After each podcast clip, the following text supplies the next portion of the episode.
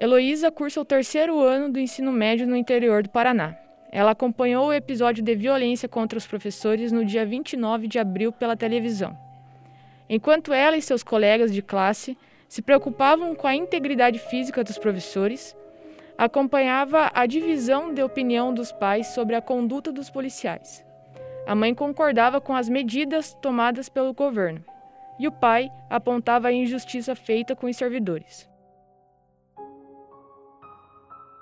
Heloísa é uma personagem fictícia, mas a sua história é semelhante à de muitos alunos do estado do Paraná. O ano de 2015 representou o ápice da relação conflituosa entre o governo e os servidores da educação. Este rádio documentário aborda as origens e desdobramentos dos fatos que desencadearam o confronto entre policiais militares e professores, ocorrido no dia 29 de abril daquele ano.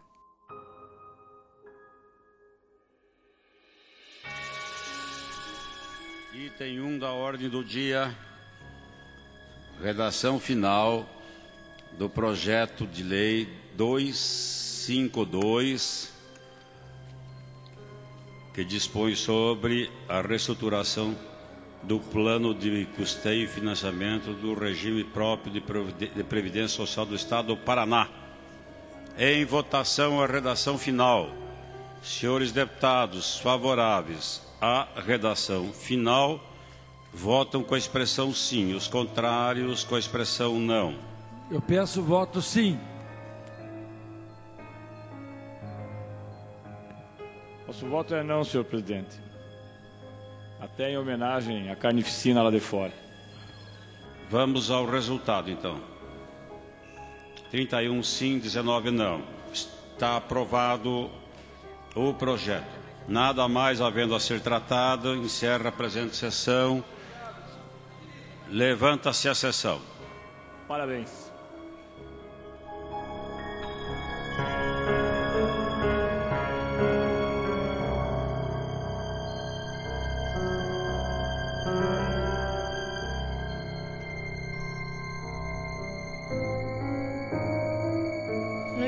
29 de abril, a sessão plenária votou para sancionar o projeto de Lei 252, que modifica a previdência de alguns setores do funcionalismo público, principalmente dos professores. Durante a votação, o clima era tenso entre os deputados. E ao lado de fora, na Praça Nossa Senhora da Salete, ocorria um ataque aos professores que reivindicavam seus direitos de forma pacífica. Bombas de efeito moral, gás lacrimogênio, e balas de borracha fizeram parte da ação policial. A situação deixou mais de 200 feridos. Mesmo com o caos instaurado dentro e fora do plenário, o projeto foi aprovado com 31 deputados a favor e 20 contra. A ação repressiva custou 948 mil reais aos cofres públicos, segundo o relatório de gastos encaminhado pela PM ao Ministério Público. Estavam em serviço 2.516 policiais, e foram consumidas 2.323 balas de borracha, 1.413 bombas de gás ou de efeito moral e 25 garrafas de spray de pimenta. Em média, foram disparadas 20 balas de borracha e 11 bombas por minuto.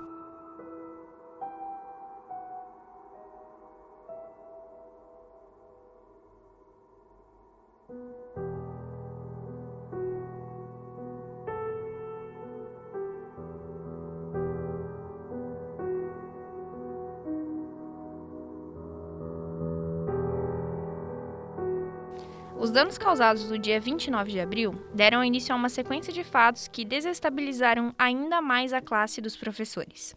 Além da dor física, as medidas tomadas a partir desse dia tiveram consequências permanentes.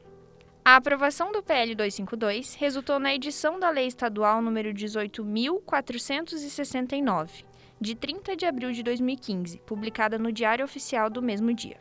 Mesmo assim, os professores optaram por continuar lutando. A greve permaneceu com servidores em casa, se recusando a lecionar por mais 46 dias. Durante todos esses dias de paralisação, duas propostas de reajuste para os servidores da educação foram apresentadas. A primeira foi rejeitada pelo governo. A segunda foi aceita e garantia um aumento salarial de 3,45%, que seriam pagos no mês de outubro de 2015. O reajuste era uma das principais reivindicações dos professores. A reunião que decidiu o fim da greve aconteceu no estádio da Vila Capanema, em Curitiba, e contou com mais de 10 mil professores presentes. Este período desencadeou opiniões distintas sobre a classe. Apesar de terem sofrido com a repressão policial, a atitude de manter a greve foi questionada por parte da população, que considerava as medidas exageradas. Mesmo com tanto tempo de paralisação, os professores completaram a jornada do ano de 2015, pois um planejamento conseguiu que as aulas fossem repostas durante o ano letivo. Em janeiro de 2016, os servidores receberam um novo reajuste com a inflação acumulada em 2015, mais um ponto percentual. A mesma medida foi tomada em janeiro de 2017. Em maio do mesmo ano, os servidores ainda receberam um novo aumento em relação ao primeiro quadrimestre.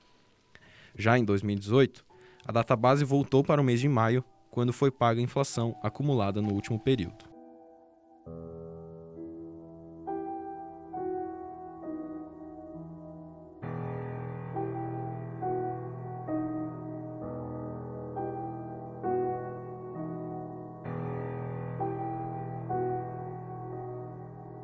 Ocorrido no dia 29 de abril também gerou mudanças em alguns cargos importantes do governo estadual. O comandante-geral da Polícia Militar, Coronel César Vinícius Kogut, desistiu do cargo no dia 7 de maio de 2015, apenas oito dias após o confronto no Centro Cívico. O comandante da corporação não resistiu à destruição da imagem da Polícia Militar do Paraná após a repressão violenta aos protestos. Ele também disse que haviam dificuldades administrativas intransponíveis com a direção da Secretaria de Segurança Pública, chefiada por Fernando Francischini. Posteriormente, César Kogut foi substituído por Maurício Tortato. O secretário de Educação, Fernando Xavier, pediu demissão do cargo no dia 6 de maio de 2015. Ele alegou questões pessoais. O principal responsável pelas ações violentas da Polícia Militar, Fernando Francischini, tentou se eximir da culpa em diversos momentos e não demonstrou arrependimento pelos seus atos. Em uma entrevista coletiva realizada no dia 4 de maio de 2015, o delegado disse que a ação foi comandada pela cúpula da Polícia Militar.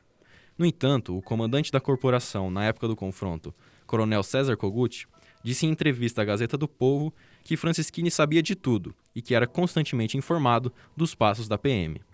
O ex-comandante ainda completou, aspas, a responsabilidade pelos atos, certos ou errados, é em conjunto entre a PM e quem esteve na execução do planejamento. Legalmente, a coordenação operacional pertence à Secretaria Estadual de Segurança Pública. Fecha aspas. Em uma entrevista no programa RIC Mais Notícias, da Rádio Jovem Pan, Francisquini culpou movimentos sociais e a APP Sindicato pelo confronto. Olhando para trás, Francisquini, você se arrepende do que aconteceu lá naquele incidente do Centro Cívico e como que você explica ao ouvinte da Jovem Pan a sua participação como secretário de segurança naquele caso? Veja, o enfrentamento é o mesmo, Denier. Quem estavam nos lados opostos eram sindicatos vinculados ao PT, a CUT, eram ônibus do MST vindo de invasões de terra do estado inteiro. Mas você teve razão no primeiro bloco quando diz ordem judicial se cumpre. Então, a Secretaria de Segurança estava cumprindo, primeiro, uma ordem judicial para que o, o, funcionamento da Assembleia ocorresse. Quer dizer, não tem como se contestar uma ordem judicial de uma autoridade de Estado, como é o secretário de Segurança, o comandante da Polícia Militar. O governador do Estado, o ex-governador Beto Richa, chama a Polícia Militar, ele é o comandante-chefe da Polícia Militar e determina o cumprimento. Então, a minha função simplesmente era reunir a PP Sindicato, como fiz, tentar criar os parâmetros para que não houvesse confronto. Infelizmente, os radicalismos infiltrados nesses movimentos causaram ferimentos em muitas pessoas inocentes que estavam lá. Agora, dizer, eh, depois de termos arquivado em todas as instâncias, hoje está arquivado em civil, criminal, parecer da Raquel Doge, Procuradora-Geral da República, pedindo arquivamento, e lá com perícias, identificando que a grande maioria de quem estava lá e foi para o enfrentamento com a polícia militar que estava parada tentando invadir, impedir uma invasão, foram radicais que não eram professores. Hoje eu não vejo mais esses sindicatos vermelhos como representantes. Os professores mesmo se envergonham do que foi feito com o dinheiro da arrecadação antes do imposto sindical que ia para a PP. Tinha carro carimbado da PP em assentamento sem terra, em quedas do Iguaçu.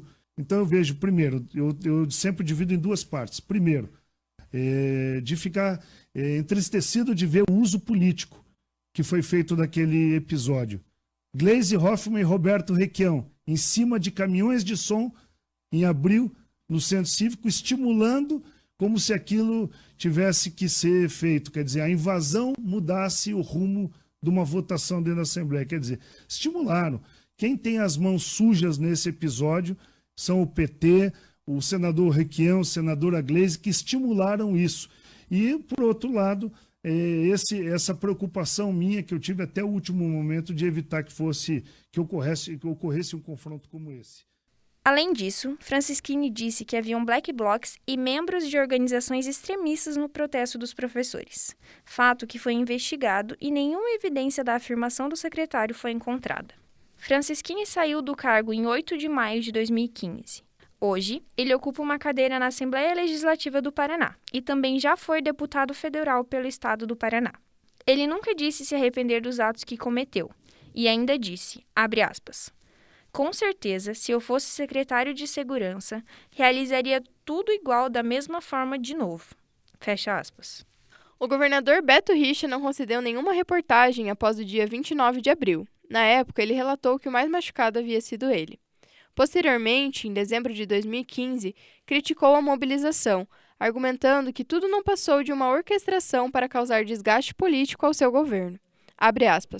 O que eles queriam era o confronto para gerar cenas lamentáveis como as que aconteceram ali e me gerar esse desgaste político. Fecha aspas, disse Richa.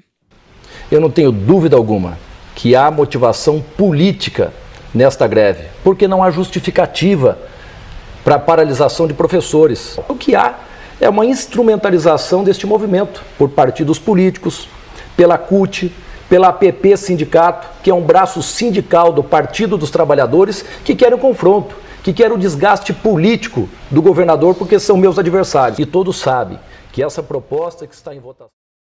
Logo após o confronto e as consequências que o sucederam, alguns processos foram abertos para julgar a conduta daqueles que coordenaram as ações policiais. Primeiramente, em junho de 2015, o Ministério Público ajuizou uma ação contra seis pessoas. O então governador do estado do Paraná, Carlos Alberto Richa. O então secretário de Segurança Pública do Paraná, delegado Fernando Francischini. O comandante da Polícia Militar durante o confronto, Coronel César Kogut. O subcomandante da PM durante a ação, Nerino Mariano de Brito.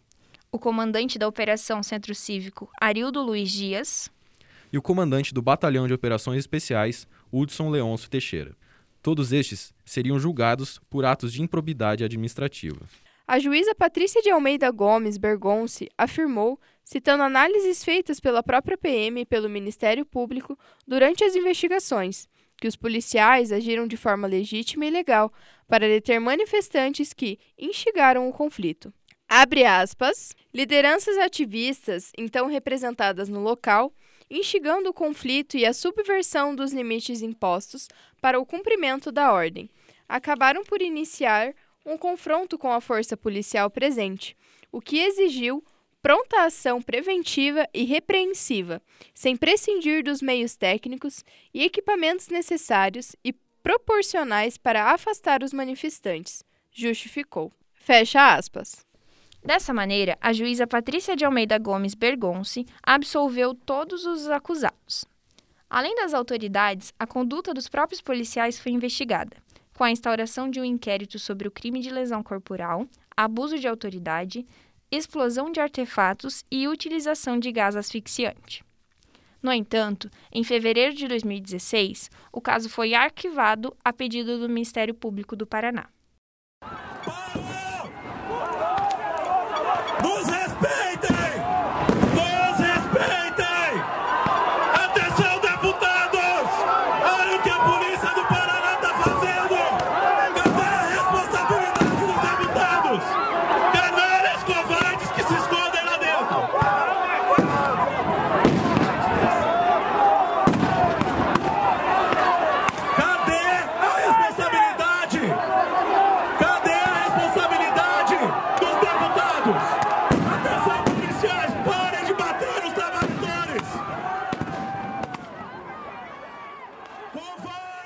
Lucas Prado, estudante de sociologia e futuro professor que frequentava o ensino médio em 2015, relata o sentimento que ficou após o episódio.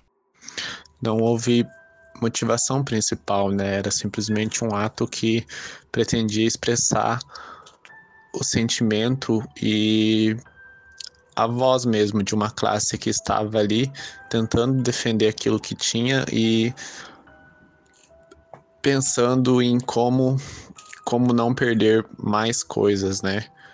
É, era na verdade uma situação de manutenção de uma situação que já não é já não é fácil, já não é condizente com a realidade, né?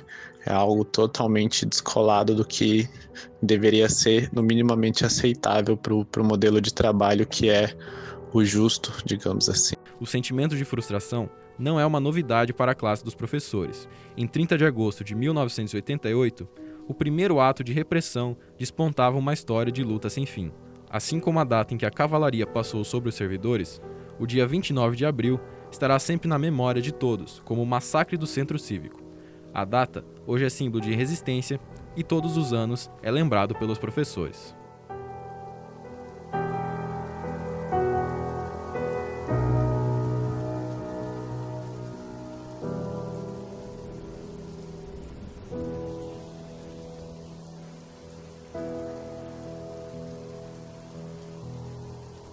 Este rádio documentário foi desenvolvido pelos acadêmicos João Vitor Maroc, Maria Vitória de Souza, Bruna Giordani, Ana Martinazzo e Maria Cecília Prestes, do Centro Universitário FAG, na disciplina de Jornalismo Sonoro.